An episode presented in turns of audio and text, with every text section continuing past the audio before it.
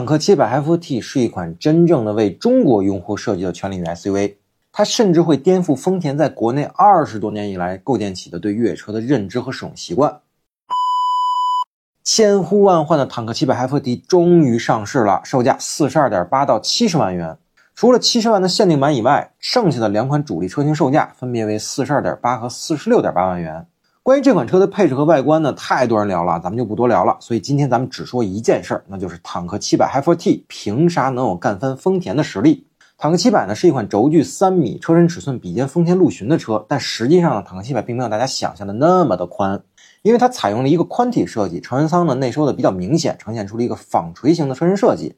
这种宽轮距的设计呢，对于越野或者穿越来说呢非常重要，甚至能够很有效的缓解它因为过长的轴距所带来的在部分越野路况的侧轴。这是一个非常棒的设计，因为宽体呢不是你想设计就能设计的，它需要整车呢做出太多的妥协和牺牲了。之所以说坦克700能够终结丰田缔造的王朝，是因为坦克这个品牌呢足够的懂中国用户的需求，以及它恰到好处的将传统越野车和新能源巧妙的结合。这些东西啊，在目前这个时间节点，丰田是绝对不会给你的。无论是一汽丰田的国产版车型，还是平行进口的中东版车型，都基本上没有对中国市场进行优化或者迎合。这么贵的车，配置却非常低，内饰呢也很粗糙。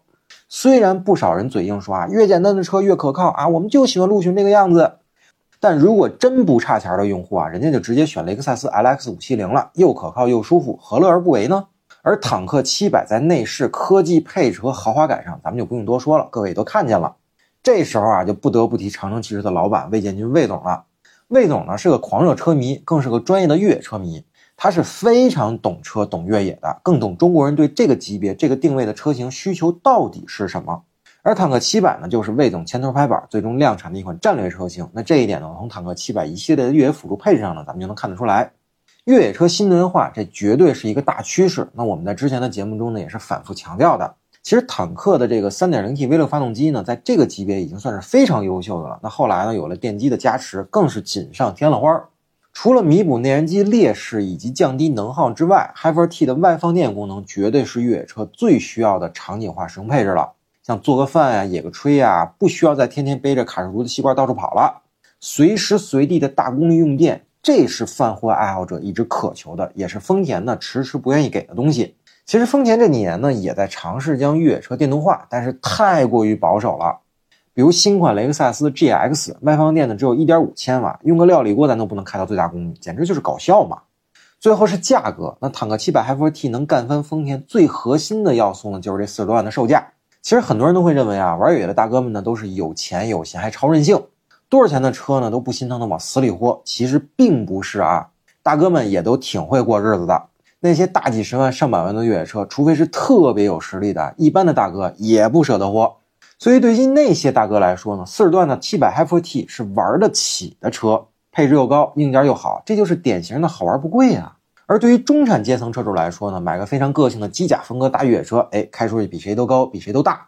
但在城市里，这个级别的越野车。